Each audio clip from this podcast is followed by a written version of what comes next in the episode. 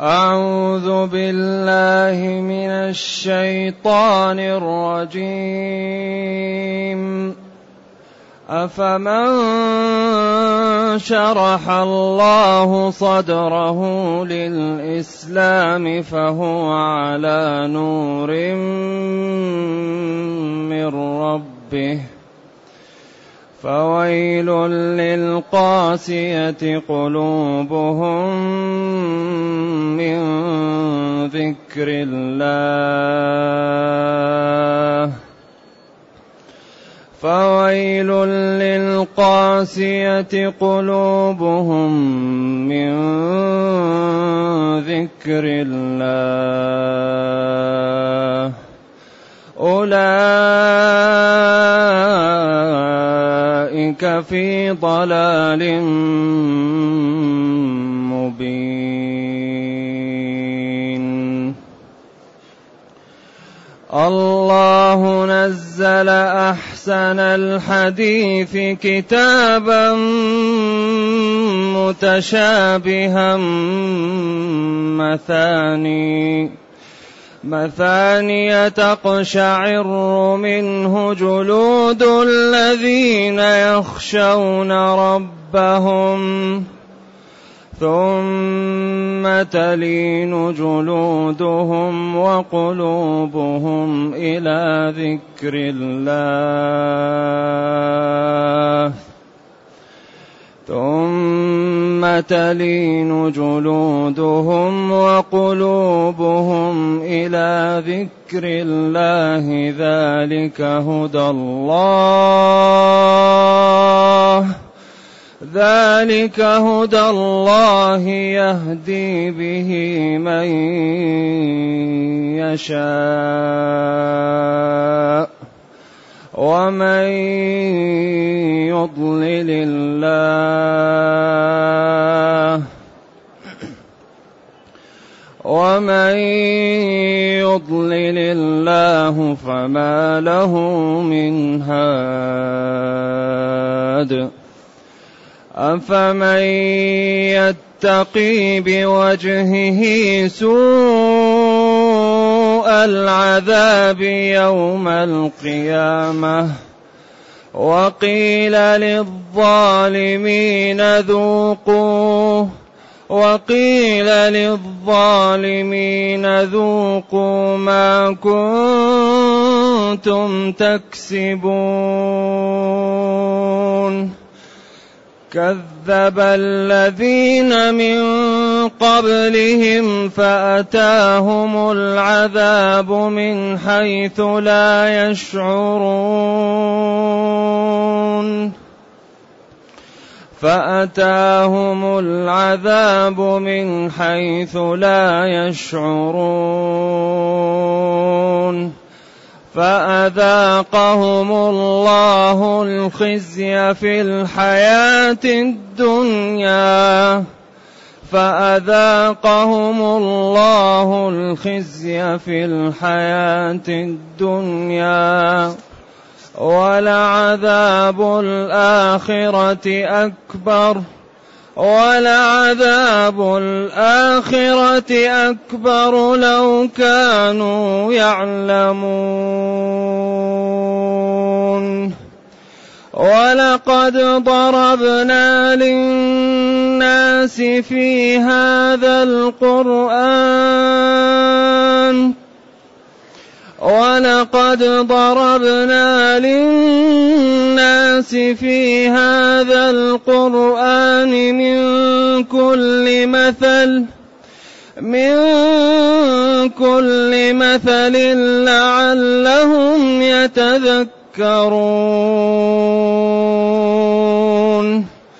قرآنا عربيا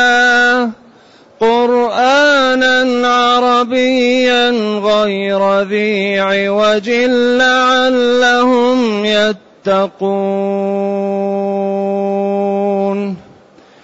لعلهم يتقون. ضرب الله مثلا رجلا فيه شركاء ضرب الله مثلا رجلا فيه شركاء متشاكسون. ورجلا سلما لرجل هل يستويان مثلا؟ هل يستويان مثلا؟ الحمد لله الحمد لله بل أكثرهم لا يعلمون. إنك ميت وإنهم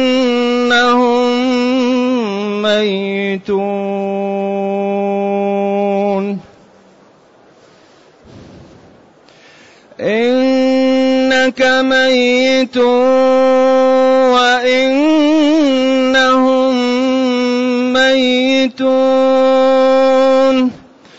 إنك ميت وإنهم ميتون. ثم إنكم يوم القيامة عند ربكم. ثم إنكم يوم القيامة عند ربكم تختصمون.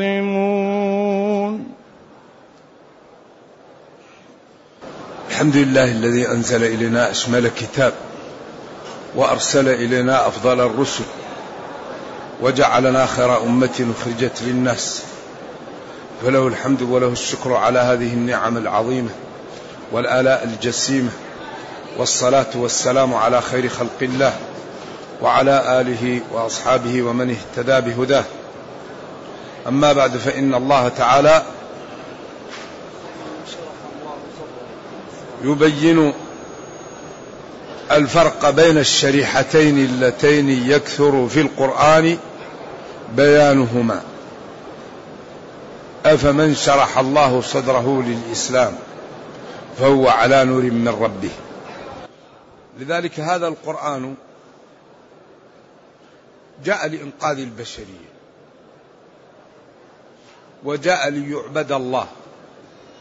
وجاء ليرفع الظلم. وجاء لتكون العلاقة بين البشر على ما شرع الله. وجاء لإسعاد خلق الله.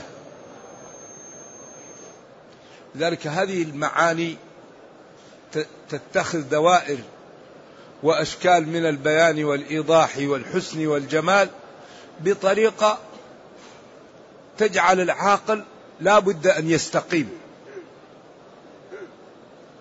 تجعل من لم تكتب له الشقاوة لا بد أن يخاف لا بد أن يرتفع. لأن هذه الأساليب مع حسنها وجمالها وتكررها وتنوعها وبلاغتها وإعجازها لا يسمعها عاقل إلا تأثر. ذلك هنا يقول أفمن شرح الله؟ أيستوي؟ أيتماثل؟ من شرح الله صدره للإسلام وقبله وفرح به؟ وأعطاه الوقت ليفهمه ويعمل به. فهو على نور من ربه. كمن جعل الله صدره ضيقا حرجا. لا يستويان. لذلك هذا ترك لأنه مفهوم من السياق. ولذلك العرب لا تذكر إلا ما لا يفهم. ما يفهم من الكلام يترك. والقرآن كما سيأتي بلسان عربي. إذا أمن أيستوي أيتساويان من شرح الله صدره وعبر عن قبول الحق وسماعه والعمل به بالانشراح وهو التوسيع كأن القلب أصبح مسافة كبيرة تقبل الأوامر تقبل النواهي تقبل الأحكام تقبل توحيد الله تقبل الأخلاق الطيبة وتقبل ما للآخرين من حقوق. شرح انشرح عبر عن هذا الإيمان بالانشراح. كما أن عياذا بالله عدم القبول يعبر عنه بالضيق وبالعدم الاتساع. ولذلك قال تعالى فمن يريد الله أن يهديه يشرح صدره للإسلام. ومن يريد أن يضله يجعل صدره ضيقا حرجا أو حرجا. الحرج هو الضيق والحرج أو الحرجة هي الشجرة التي تكون تلتف بها الأشجار فلا يمكن أن ترعى لصعوبة المكان الذي فيه.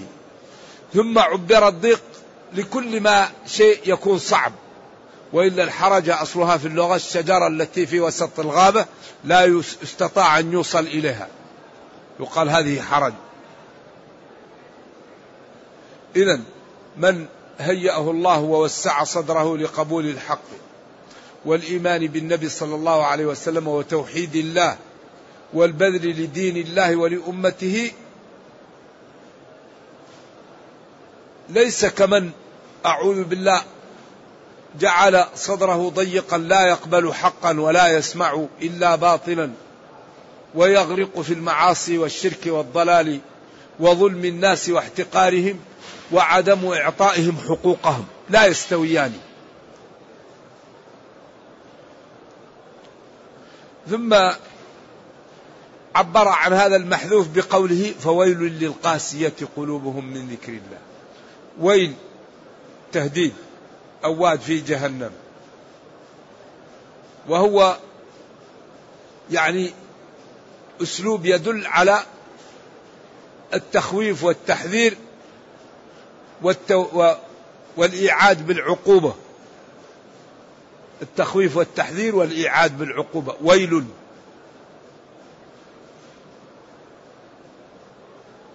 في الغالب. وقد يأتي للتعجب. ويل للقاسية قلوبهم. القلب هذا العضو الذي مثل الصنوبر وهو مناط التكليف ومناط العقل. ولذلك العقل هنا ليس هنا. العقل في الصدر ليس في الدماغ. وإنما هي مسألة اتفاقية ظنها الفلاسفة لزوميه اتفاقيه ليست لزومية. ولذلك قالوا كل ما اختل شيء في بعض الدماغ اختل العقل اذا العقل في الدماغ. لا هذا اتفاقي. مثل أن تقول كلما كان النور كانت الشمس. هذا لا يصلح إلا اتفاقي. قد يكون فيه شمس فيكون النور من الشمس. وقد يكون فيه السراج ويكون الليل فيكون النور من السراج. إذا هي مسألة اتفاقية ظنها الفلاسفة اللزومية. ولذلك الله أشار في القرآن إلى أنه قد يأتي بعض الناس ويقول أن القلب ليس في الصدر وهذا من إعجاز القرآن. لأنه إذا ضربت اليد إذا ضرب الدماغ اشتلت اليد. نقول اليد هي الدماغ. إذا ضرب الدماغ فقد الإنسان حاسة الطعم. نقول اللسان هو الدماغ. لكن الجسم سلامته مربوطة بالدماغ وكل عضو في محله. فلا نقول اليد هي الدماغ لأنها تأثرت بالدماغ ولا نقول الرجل هي الدماغ لأنها تأثرت بالمخ المادة التي هي ترسل وإنما العقل هنا. وأكبر دليل على ذلك ولكن تعمل قلوب التي في الصدور. قوله التي في الصدور منبئة على أن في ناس يقولوا العقل ما هو في الصدر. والله يقول أنتم أعلم أم الله.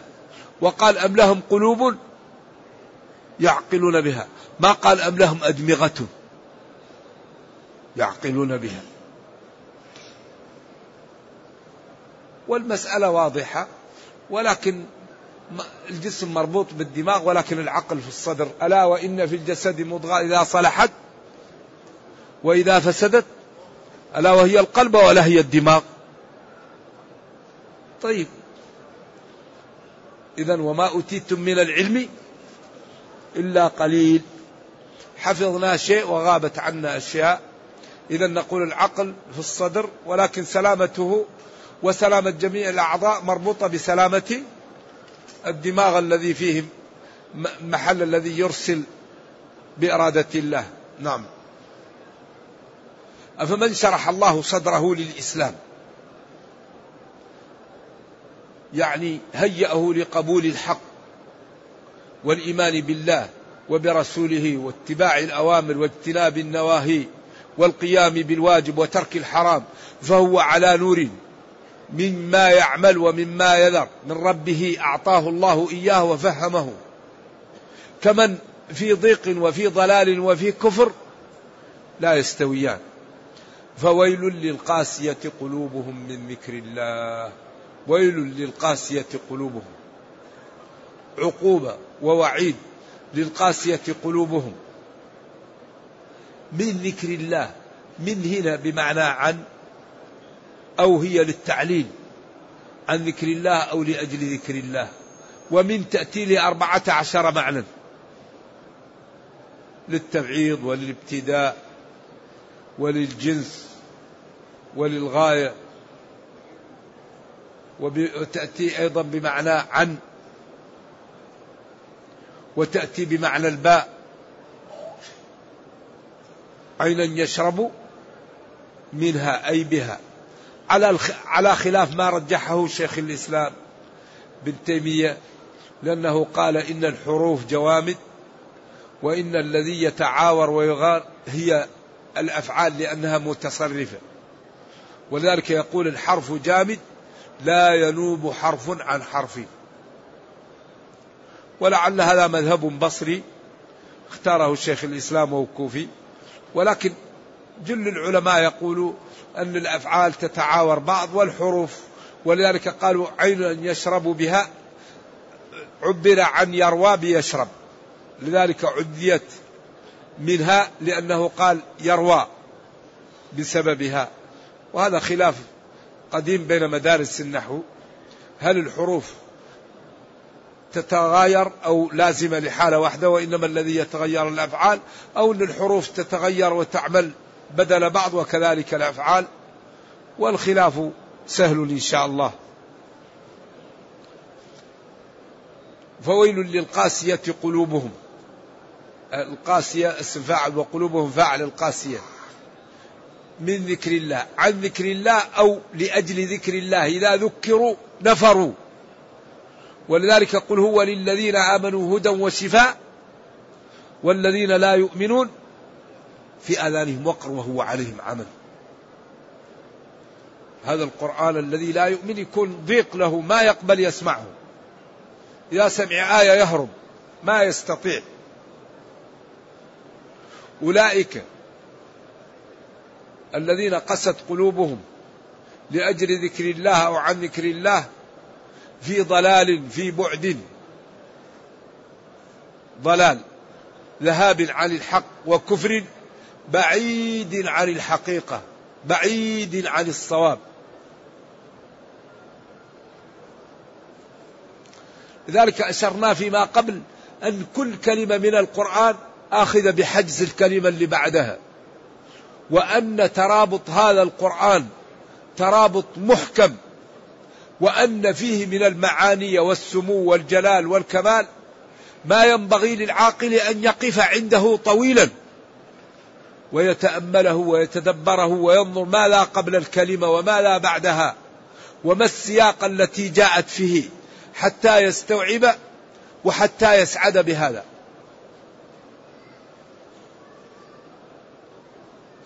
طيب. إذا ما دام الذي يتقي ليس كالذي يفجر وما دام هددت الذين قست قلوبهم فما الحل؟ ما الخلاص؟ ما لا نفعل؟ الله نزل أحسن الحديث كتابا متشابها. فويل للقاسية قلوبهم من ذكر الله أولئك في ضلال بعيد. طيب ما لا نعمل؟ هؤلاء قست قلوبهم. وهؤلاء ابتعدوا وهؤلاء. طيب ما المخرج؟ المخرج الله نزل أحسن الحديث الله نزل أحسن الحديث المخرج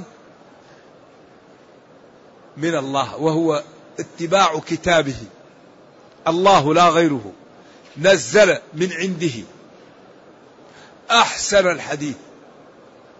وهو القرآن. كتابا. سماه حديث وسماه كتاب وسماه متشابه. ثلاثة أوصاف. أحسن الحديث. في حال كونه مكتوبا. وبعدين متشابه.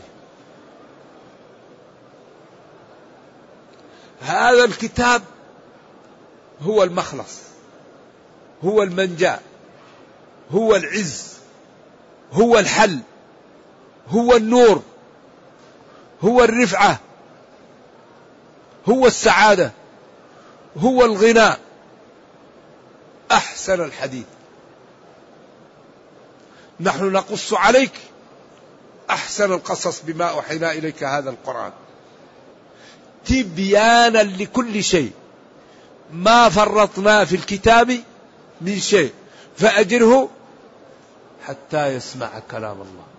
أولم يكفهم أنا أنزلنا عليك الكتاب يتلى عليهم؟ أبعد سماع الكتاب وتلاوته وإنزاله يحتاجون إلى شيء؟ الله المعبود بحق. نزل من عنده صفة من صفاته بها يخلق. القرآن كلام الله يخلق به. صفة من صفات الله غير مخلوق. كتابا. لا يأتيه الباطل من بين يده أحسن الكلام أحسن المعاني أحسن الأسلوب. متشابه. في الصدق وفي البلاغة وفي العدالة وفي الإعجاز وفي الإحكام وفي الشمول وفي الجلال وفي البلاغة. كلام يختلف عن كلام ولكن يشابهه في الصدق وفي الإحكام وفي النبل وفي وضع العدالة وفي النهي عن الظلم وفي النهي عن المعاصي. والنهي عن الكفر وعن الضلال وفي الأمر بالمعروف وإعطاء الأيتام والإحسان على الوالدين والأقارب والجيران والضعاف والشرائح التي تخالطهم فهو أحسن الحديث. كتاب لا يأتيه الباطل تبيان لكل شيء متشابه في الصدق وفي البلاغة. وفي جلال المقاصد. لذلك هذا الكتاب لا يوجد جملة تعارض جملة أبدا. كل شيء فيه يصدق بعض. تقشعر منه جلود الذين يخشون ربهم. يعني الذين يخشون ربهم. إذا قرأوا وسيق الذين كفروا إلى جهنم زمرا. حتى إذا جاءوها فتحت أبوابها وقال لهم خزنتها ألم يأتكم نذير؟ قالوا بلى قد جاءنا نذير فكذبنا. تغيرت بشرة جلدهم ووقف الشعر وخافوا. القشعريرة التي تأتي للجسم وهو تغير لون البشرة ووقوف الشعر من هول أمر ومن خوف منه. إذا سمعوا قول الله تعالى للكفار. وكل إنسان ألزمناه طائره في عنق طائره في عنقه ونخرج له ويخرج له. يوم القيامة كتابا يلقاه منشورا. اقرأ كتابك كفى بنفسك اليوم عليك حسيبا. يقرأ قول الكفار يا ويلنا يا ويلتنا أو يا ويلنا ما لهذا الكتاب لا يغادر صغيرة ولا كبيرة إلا أحصاها ووجدوا ما عملوا حاضرا ولا يظلم ربك أحدا. شعرت جلودهم ثم إذا سمعوا إن الله تعالى يغفر الذنوب جميعا. وسيق الذين اتقوا ربهم إلى الجنة زمرا. حتى إذا جاءوها وفتحت أبوابها وقال لهم خزنتها سلام عليكم طبتم فادخلوها؟ خالدين لانت جلودهم وقلوبهم إلى ذكر الله واطمأنوا لما أعد الله للمتقين ولما اتصف به الرحمن الرحيم من المغفرة وسعة الرحمة وشمول العفو لخلقه. ثم تلين جلودهم وقلوبهم إلى ذكر الله. ذلك هدى الله. ذلك اللين وذلك الشفقة والخوف. هدى الله الذي يقذفه ويجعله في قلوب من اختاره من عباده الصالحين. يهدي به من يشاء. ولذلك الهداية من خصائص الربوبية. قال لنبيه إنك لا تهدي من أحببت. وقال وإنك لتهدي إلى صراط مستقيم. أنت تبين وترشد ولكن إيصال إدخال المعلومة في القلب وإذعان القلب للحق هذا من خصائص الربوبية. لا يملكه إلا الله. ذلك هدى الله توفيقه وإرشاده وهدايته التي يهدي بها من يشاء من عباده. كما قال تعالى في الفاتحة اهدنا الصراط المستقيم. ولو أشركوا ومن يضل الله فما له من هاد. من يحجب الله قلبه عن قبول الحق فهو في الضلال لا أن يدخل جهنم. ومن يضلل الله يبعده عن الحق ويجعل موارد العلم مختومة. لا سبيل لهدايته. ولذلك قال تعالى ولقد ذرأنا لجهنم كثيرا من الجن والإنس. ما لهم هؤلاء؟ لهم قلوب لا يفقهون بها الحق. ولهم أعين لا يبصرون بها الصواب. ولهم آذان لا يسمعون بها لا يسمعون بها الحق ولا الصواب. لا. وقال في حقهم أسمع بهم وأبصر يوم يأتوننا. لكن الظالمون اليوم في ضلال مبين. بعد هذا إذا قيل لأحدنا اتق الله يغضب يقول ماذا فعلت؟ المسلم إذا قيل له اتق الله يتواضع يقول سمعا وطاعة أتوب إلى الله. بين لي جزاك الله. وإذا قيل له اتق الله أخذته العزة بالإثم أي مسلم يقال له اتق الله يخاف يقول أتوب إلى الله سمعا وطاعة. ومن يضلل الله فما له من هاد. بعدين هذا الذي يضلله الله هو الذي يتقي بوجهه سوء العذاب يوم القيامة. يكتف ويرمى في النار فما عنده شيء يتقي به النار إلا وجهه. فمن يتقي بوجهه سوء العذاب يوم القيامة؟ نعم. فمن يتقي بوجهه سوء العذاب يوم القيامة؟ هذا يقال لنا ونحن في الدنيا. أليس من الجنون الواحد يرمى في جهنم بعد سماع هذا؟ أليس من السفة إنسان تقرأ عليه الآية في الدنيا؟ أفمن يتقي؟ يقال له. هذا يوم القيامة.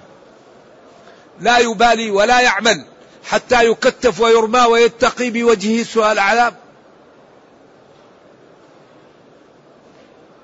لذلك هذه فرصة للأحياء. فرصتكم يا أحياء. فرصتك يا من لس ما زلت في الدنيا. تب. أرجع اقلع. افتح صفحة جديدة. إن هذا مآل المنحرفين فلا تكن من جملة هؤلاء. أيها العاقل بادر. أفمن يتقي بوجهه سوء العذاب يوم القيامة؟ كمن هو آمن واستقام وجعل عمله وصلاته وزكاته وصومه وغض بصره وإكرامه للفقراء والضعاف والأيتام والديه وجيرانه. جعل ذلك حاجبا بينه وبين النار. أفمن يتقي بوجهه سوء العذاب؟ كمن يتقي النار بطاعته وبعمله وبالأعمال البر؟ لا يستويان. وقيل للظالمين ذوقوا ما كنتم تكسبون. لأن ما هنا قيل لهم ذلك حذف الفاعل. لأن المقصود هم وإدخالهم النار. ذوقوا تجرعوا. الذي كنتم تكسبونه في الدنيا أو كسبكم على أن ما موصولية أو مصدرية. كذب الذين من قبلهم من الأمم الماضية فأتاهم العذاب من حيث لا يشعرون. قالوا عارض ممطرنا بل هو ما استعجلتم به ريح فيها عذاب أليم تدمر كل شيء. أتاهم العذاب من حيث لا يشعرون أنه يأتيهم عياذا بالله. وهذا يكون أنكى وأشد ألما أن يأتي العذاب فجأة. فاحذروا يا كفار قريش ويا من كنتم بين ظهراني النبي صلى الله عليه وسلم من أن ينالكم من العقوبة ما نال الأمم الكافرة من قبلكم. فأذاقهم الله الخزي في الحياة الدنيا. الذل والعقوبة عياذا بالله في الدنيا من الأسر والقتل والاسترقاق وفي الآخرة أشد وأشد ولعذاب الآخرة أكبر لو كانوا يعلمون. لا تابوا وتركوا ما هم فيه من الضلال. والله لقد ضربنا وبينا للناس في هذا القرآن من كل مثل لعلهم يتذكرون قرآنا عربيا غير ذي عوج لعلهم يتقون. الله أكبر. ولقد ضربناه بيناه ومثلناه ووضحناه للناس للخلق في هذا القرآن العظيم الذي لا يأتيه الباطل المعجز من كل مثل من مثل الحياة. ضربنا لهم مثل في المتقين وكيف نجوا مثل في العاصين وكيف هلكوا مثل في حسن الأخلاق مثل في الصدق مثل في الشجاعة مثل في المروءة كل مثل. ولذلك في كتاب أتلو أمثال القرآن. وتلك الأمثال نضربها للناس وما يعقلها إلا العالمون. بينا فيه من كل منحى أتينا بالأحكام وجمالها وعدلها وصدقها وأتينا بالأوامر واحتياج الناس إلى امتثالها. وجئنا بالنواهي وامتثال واحتياج الناس إلى الكف والبعد عنها. وأتينا بالأخلاق واحتياج الناس إلى تمثلها. وكل أمور وضعناها في مآكنها من كل مثل. ولذلك هذا القرآن كنز لا ينفد فلا بد من الإنفاق منه ويزيد بالإنفاق. القرآن كنز يزيد بالإنفاق فلا بد أن ننفق من هذا القرآن. لا بد أن نقف مع الأوامر. ونمتثل. نقف مع النواهي ونجتنب. مع الآداب ونتأدب. مع الأخلاق ونتخلق. مع الأحكام ونعمل. آية آية في الجمال آية في الحسن. معجزة خالدة إلى قيام الساعة.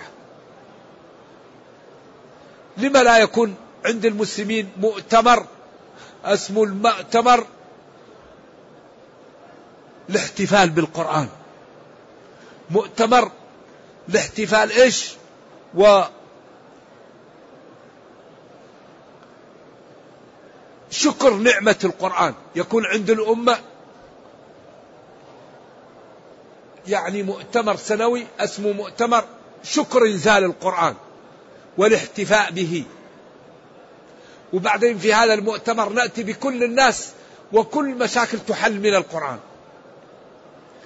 لكن المسلمين مصابون بضعف الهمم. مليار وستمائة مليون هممهم ضعيفة وإلا هذا القرآن كل مشاكل الأمة محلولة فيه. كل شيء محلول فيه. مشاكل الفقر مشاكل الظلم مشاكل ضعف الإدارة مشاكل ضعف العلم. مشاكل ضعف الهمة. كل مشكلة محلولة في القرآن. طيب أليس عيبا علينا أن لا نأتي البيوت من أبوابها؟ أليس عيبا علينا أن لا نحاول أن نحل مشاكلنا من كتاب ربنا؟ كل قضية محلولة في القرآن. لماذا؟ لأن الله قال ونزلنا عليك الكتاب تبيانا لكل شيء. تبيانا لكل شيء. هذا كلام من؟ كلام الله. ومن أصدق من الله قيلا. قوله الحق. إذا أي قضية نبحث عنها في القرآن لازم نجد حلها. أنتم تجدون أن القرآن اهتم بالتخصصات. قول الله تعالى اسألوا أهل الذكر إن كنتم لا تعلمون. الطب أهل الذكر فيه من؟ الأطباء. الهندسة أهل الذكر فيها من؟ المهندسون. الحساب من المع... أهل العلم فيه؟ الرياضيون الحسابيون. إذا الله يقول اسألوا أهل الذكر إن كنتم لا تعلمون. يعني أي قضية تجهلها أسأل عنها أصحاب العلم بها. إن كانت في القرآن أسأل أهل القرآن إن كانت في الحديث أسأل أهل الحديث. إن كانت في الأصول اسأل أهل الأصول. إن كانت في البلاغة فاسأل أهل البلاغة. لذلك هذه دعوة للتخصص. سألوا أهل الذكر إن كنتم لا تعلمون. هل لا سألوا؟ إنما شفاء العي السؤال ولذلك كل موارد ما نحتاجه موجود في القرآن. موارد العز موارد الأدب موارد الأخلاق موارد الشجاعة. ولذلك أعطانا جرعات تترك هذه الأمة في رفعة وعزة ومنعة لا يعلمها إلا الله. من الجرعات قوله صلى الله عليه وسلم والله لا يؤمن أحدكم حتى يحب لأخيه ما يحب لنفسه. هذه جرعة تجعل الأمة ترتفع عن السفاسف وتنزع الغل والحقد والكراهية وتجعل الأمة كالشخص الواحد. بعدين قوله من رد عن أخيه في غيبته رد الله عنه من ستر على مسلم ستره الله. إن الذين يحبون أن تشيع الفاحشة في الذين آمنوا لهم عذاب أليم. بعدين الأمر إلى الإحسان بكل الشرائح. أولا اعبدوا الله ولا تشركوا به شيئا. ثم الشرائح التسعة التي تخالط أمر بالإحسان إليها وبالوالدين إحسانا وبذي القربى واليتامى والمساكين والجار ذي القربى والجار الجنب والصاحب بالجنب وابن السبيل. وما ملكت إيمانكم؟ أبقية شريحة من شرائح المجتمع لا تخالطها؟ إذا أحسن على كل الشرائح التي تخالطها. إنه دين غاية في الجمال غاية في الإحكام غاية في الرفعة غاية في الحسن. لكن ينبغي لنا همم. الهمم هي التي بها تقطع الصعائب الصعاب. لولا المشقة ساد الناس كلهم. لولا المشقة. فإذا أردنا الرفعة لا بد أن نقف عند هذا الكتاب. أمة القرآن في المحافل يحجر عليها. مليار وستمائة مليون.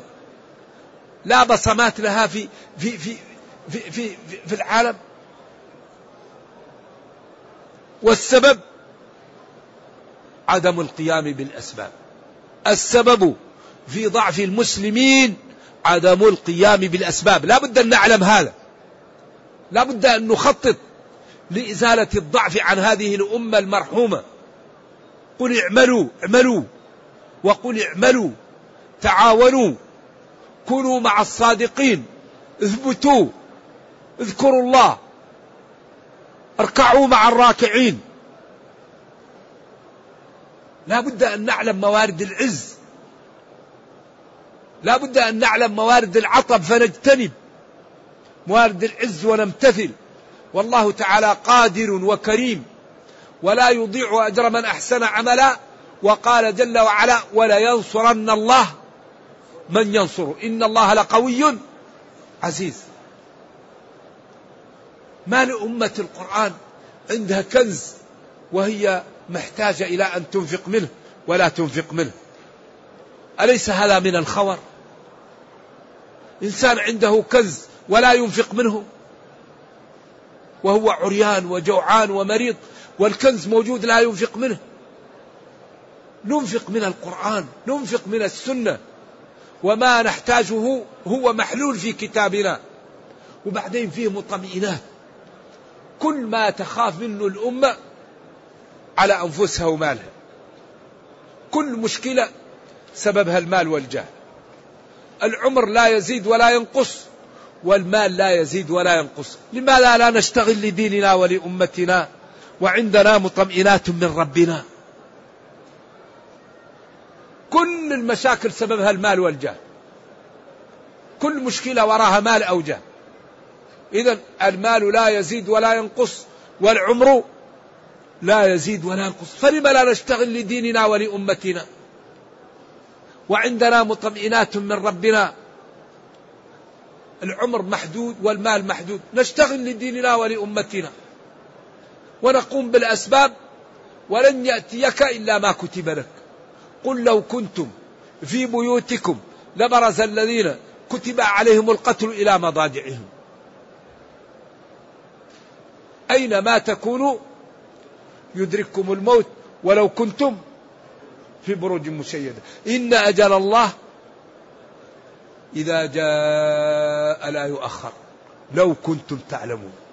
هناك موارد للتشجيع للرفعة وللعمل لهذا الدين وللإنتاج. إذا أطلب ممن أعطاه الله العقل والعلم والمال أن يتحرك للرفعة من الإسلام والمسلمين على قدر ما أعطاه الله. كل واحد منا أعطاه الله إمكانيات فليتحرك بها للرفعة للإسلام والمسلمين في ضوء الدين. نطلب من كل واحد لأن الله يقول وتعاونوا. تعاونوا. من أهم التعاون أن نعرف بعض. أين أين الآن المركز الذي يجمع الأذكياء من المسلمين في العالم؟ الأذكياء في العالم ينبغي يكون لهم لهم ديوان. يعرفوا ليساعدوا وليساعدوا. ينبغي أن يكون لنا عمل استراتيجي لنرفع الإسلام والمسلمين. ولا يوجد شيء أضر للأمة من الزهد في العقول.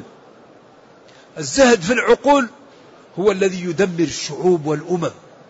ولا يوجد شيء أكثر ربح ولا أكثر ازدهار ولا رقي للأمم من شراء العقول والبذل للإبداع. هذا الذي يجعل الأمة تقفز بسرعة وتتقوى بسرعة وهو شراء العقول. إذا لابد أن تكون عندنا مثلا مركز يحصي لنا العقلاء في العالم الإسلامي. أنا عندي مشكلة نبقى عاقل يساعدني. عندي مشكلة نبقى ذكي يساعدني. عندي مشروع. نبقي ناس عندهم خبرة يساعدونني. ولذلك لا يوجد شيء أربح للأمة من الاهتمام بالاستشارة. من فوائد الاستشارة أنها غير ملزمة وتعطيك عقول الآخرين.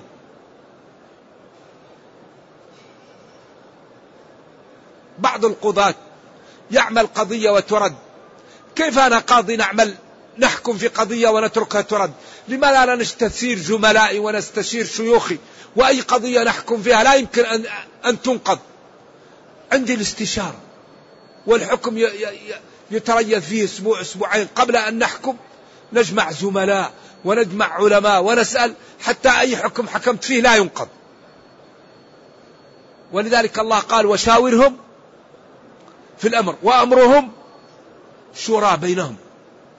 لا يوجد شيء أنفع لمن يريد أن ينتج من الاستشارة. ذلك لابد أن نعتني بموارد العز بموارد الصح بموارد الرفعة. وإلا كل واحد يغتني بنفسه الله يقول وما أوتيتم من العلم إلا قليل. الله يقول سنشد عضدك بأخيك. وقال لشعيب ولولا رهطك لرجمناك. وقال ولا تنازعوا فتفشلوا وقال كونوا مع الصادقين. طيب كيف نكون مع الصادقين إذا لم أعرفهم؟ إذا لا بد أن نعرف بعض ونتعاون. ونعلم أنه لا يضر المسلمين مثل الخلاف. إذا أرادت بعض الشرائح أن تخالف لمصلحة أكبر مفسدة ينالها المسلمون الاختلاف والتنازع. فالذي ينازع لأجل المصلحة لا توجد مصلحة أشد من عدم التنازع. ولذلك نبينا صلى الله عليه وسلم ترك المنافقين يقال لهم الصحابة خوفا من التشويه. القرآن يقول إن المنافقين في الدرك الأسفل من النار. في الدرك الأسفل من النار. ومع ذلك النبي صلى الله عليه وسلم قبل منهم ما قالوا وقبل ظاهرهم ولم يقتلهم خوف من التشويه. لذلك الأمة لا بد أن تهتم بالوحدة وبالاتفاق. ولذلك الذي قال له الرجل لا إله إلا الله وقتله قال أقتلته بعد أن قال لا إله إلا الله؟ قال قالها تقي قال أين تضع لا إله إلا الله؟ قال قال حتى تمنى أن يكون لم يدخل في الإسلام. وقال تعالى ولا تقولوا لمن ألقى إليكم السلام أو السلم لست مؤمنا. تبتغون عرض الحياة الدنيا فعند الله مغانم كثيرة كذلك كنتم من قبل فمن الله عليكم فتبينوا. لا إله إلا هذا غاية في البلاغة والجمال. كذلك كنتم من قبل فمن الله عليكم فتبينوا. واحد يقول لك أنا عقيدتي عقيدة سليمة تقول له لا. شو دريك إذا قال لك واحد من عقيدة سليمة قل الحمد لله جزاك الله خير. لا ننقب عن قلوب الناس ونأخذ الناس بما يظهر. لذلك نقول الإنسان غير تقي لأنه قال كذا لأن صلاته لا يأتي بالطمأنينة لأنه يقع في أعراض الناس لأنه يتخلف عن الجماعة. لأنه يسب الصحابة. أما تقي لأن عقيدته العقيدة فعيل بمعنى مفعول لا يطلع عليها إلا الله. والحكم على العقيدة سرداب. لكن نحكم على الناس بما يظهر. نقول هذا الإنسان عندنا عنده مشكلة لأنه يسب الصحابة. يسب أبا بكر وعمر. والذي يسب أبا بكر وعمر مريض. مريض مريض مريض. مريض. اقتدوا بالذين من بعدي. أنا وأبو بكر وعمر. بعدين ثاني اثنين هما في الغار. مالك قال من سب أبا بكر فهو كافر. مالك. لأنه مزكى من القرآن. فكأنه كذب القرآن. ولذلك كانت عائشة رضي الله عنها تقول أما ترون كيف أكرم الله صحابة رسوله صلى الله عليه وسلم عندما ماتوا هيأ الله لهم من يسبهم ليأخذوا حسناته إن كانت له حسنات. نعم. فتح الله لهم باب. هؤلاء الذين يسبون الصحابة الصحابة يأخذون حسناتهم فيرتفعوا إن كان لهم حسنات. ذلك فهذا الدين دين فيه من الرقي والسماح والقوة والجزالة ما لا يعلمه إلا الله. لكن لا بد أن نقرأ. بما كنتم تعلمون الكتاب وبما كنتم تدرسون. لا بد من الدراسة. لا بد من العلم. قرآنا عربيا. ما هذا يا عرب قرآنا عربيا. لذلك أختار له أحسن الحروف. في أحسن الكلمات. في أحسن المعاني. في أحسن النظم. فجمع بين الجزالة والعذوبة وبين الفخامة والسلاسة وهذا لا يعهد في كلام البشر. لأن السلاسة هي سهولة والفخامة وعورة فالكلام يكون سهل ووعر ما يمكن. فلذلك هذا الكتاب لا يأتيه الباطل من بين يديه ولا من خلفه. أنزلناه لعلهم يتقون الله تعالى ويعملون بطاعته ويعلمون أن محمدا صلى الله عليه وسلم مرسل من عند الله. لا يوجد فيه اعوجاج. خذ العفو وأمر بالعرف واعرض عن الجاهلين. خذ العفو السهل وأمر بما يعرف من حسن الأخلاق ومن مكارم العادات. وإن جاءك شيء من جهل أتركه. لأن الذي يأمر بالعرف لا بد أن يأتيه شيء من الجهال. وقال إن الله جل وعلا يأمر بالعدل. إن الله يأمر بالعدل. والإحسان. الإحسان هو إتقان ما تقوم به. كل ما تقوم به تحسنه هذا تتقنه يقال له إحسان. يعني تتقن التعامل مع الناس بالفضل. عبادة الله قيام ما تعمل به. إن الله يحب عمله إذا عمل عملا أن يتقنه. وإيتاء ذي القربى. لأن القرابات مروءة المسلم ومروءة أهل الفضائل. واحد يهجر قراباته ويعاديهم. هذا مروءته ناقصة. قرابات الإنسان لا يكافئ منها. قرابات الإنسان يصلها ولو لم يصلوه قرابة الإنسان لا يقطعها. قرابة الإنسان لا يكافئ منها الشر. وإيتاء ذي القربى. بعدين ينهى عن الفحشاء. الفحشاء الزنا. يعني سب الناس شتم الناس. المنكر. كل ما إذا سمعه الإنسان أنكره. عقوق الوالدين. البغي. ظلم الآخرين. الاعتداء على الأيتام على الفقراء. واحد عنده جار فقير يحط الوسخ عند بابه. واحد عنده جار فقير يقف بسيارته أمام بابه وإذا أراد أن يشغلها يحط عليه الأدخنة وهو فقير ما يقدر يعمل. عيب. عندك عامل لا تعطيها حقه. تحمله ما لا يطيق تسبه تضربه. عيب عيب. هذا كفران للنعم. الله أكرمك بأن تستجلب الخدمة من آلاف الكيلومترات وبعدين تظلمهم.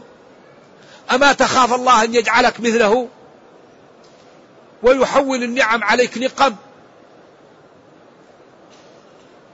لذلك إنما يخشى الله من عباده العلماء. قرآنا عربيا غير ذي عوج ما فيه اعوجاج ما فيه ظلم. ما فيه تناقض. لعلهم يتقون. لعلهم يتقون الله تعالى ويعملون بطاعته ويبتعدون عن الكفر. بعدين ضرب الله مثلا رجلا. عبد لأربعة ظلمه هذا ورطان. الذي يرضي هذا يغضب هذا والذي يغضب هذا يرضي هذا. هذا في في ورطة. أما الذي يملكه واحد يعرف ما لا يأمره وما لا ينهاه وكيف يتعامل معه فيسعد. لذلك ضرب الله مثل اللي عنده إيش؟ الأصنام. ما لا تعمل به الأصنام. فيه شركاء متشاكسون. ورجلا سلما لرجل هل يستويان مثلا؟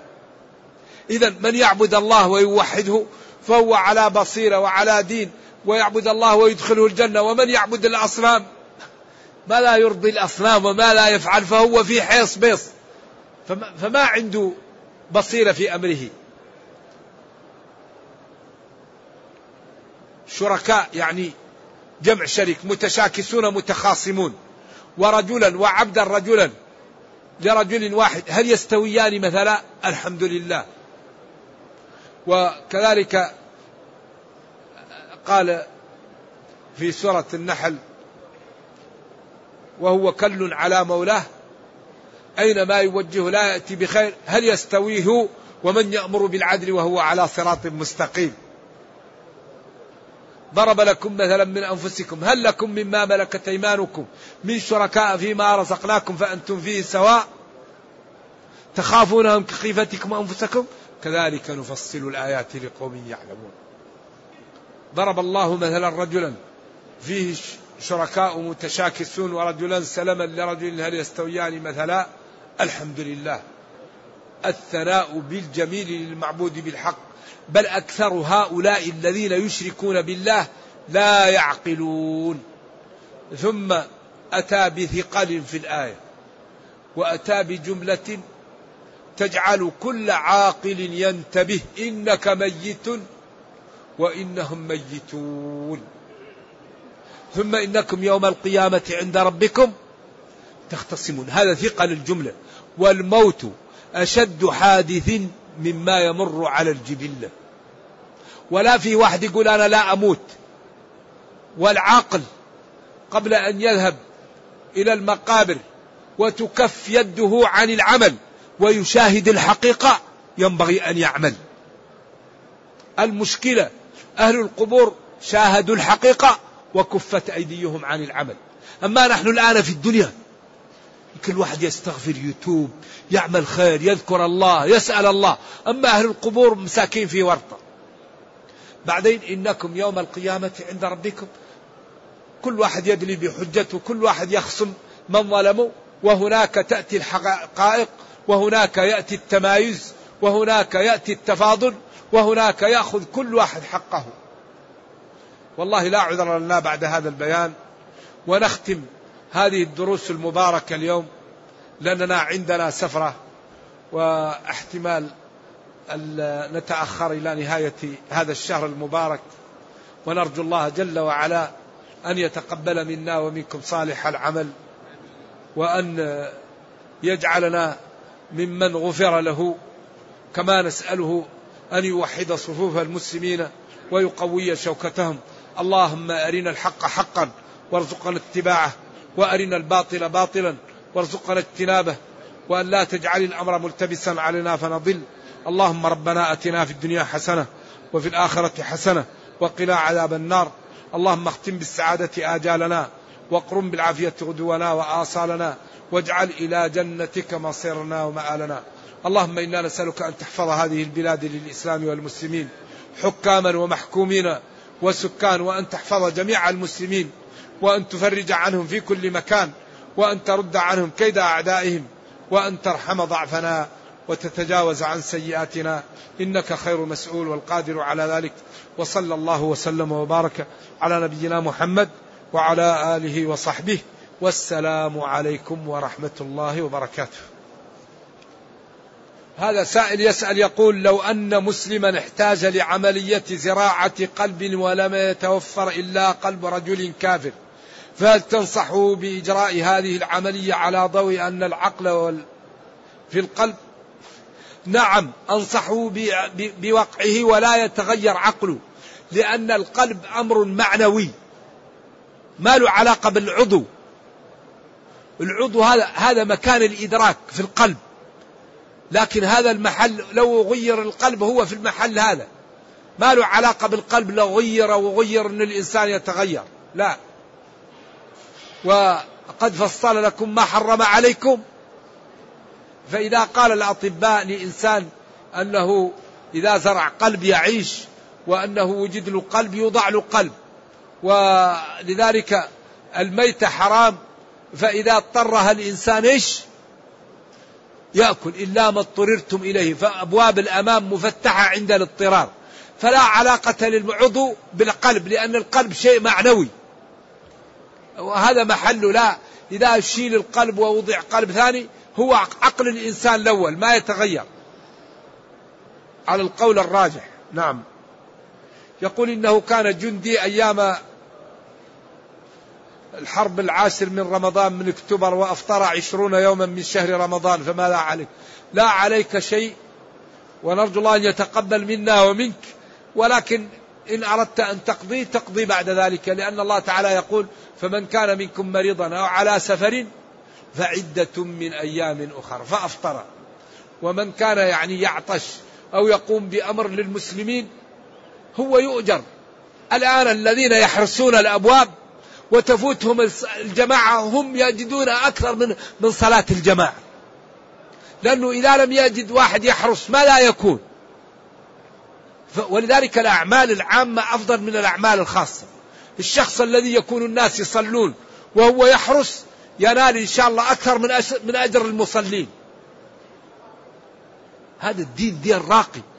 ولذلك الأعمال العامة فضلها أكثر من الأعمال الخاصة. طيب إذا لم يقم أي واحد بالحراسة ما لا يقع؟ تقع الأمة في ورطة. فلذلك الدين دين الإسلام دين غاية في الرقي. نعم. و ولذلك المؤمن القوي خير وأحب إلى الله من المؤمن الضعيف. شخص يقول يا ليتني لم أتزوج هل تحرم عليه زوجه؟ لا لا لا تحرم عليه. هذا يقول إنه يريد أن يعتمر عن نفسه ويريد أن يعتمر عن بعض أقربائه. العمرة جائزة والخلاف في الأفضل. هل الأفضل لمن في مكة أن يشتغل بالطواف أو يذهب ويأتي بعمرة؟ هذا خلاف بين العلماء. أما الجواز فهو جائز. بعدين يقول هل الأفضل أن يزوج ابنه أو يحج؟ إن كان الحج غير واجب وابنه يخاف عليه من العنت الذي يظهر أنه يزوج ابنه. نعم. كفارة إطعام ستين مسكين هل يجوز أن يجمع أهل الحي أو الدار علما أنهم كلهم مساكين؟ شرط أن يكون العدد ستين. نعم يجوز. لكن الأولى أن تغديهم وتعشيهم إذا لم تعطيه حبا. إذا أعطيت طعام غديه وعشيه. القرآن يوم القيامة حجة لك أو عليك. إما قائدك إلى الجنة أو عياذا بالله سائقه إلى النار.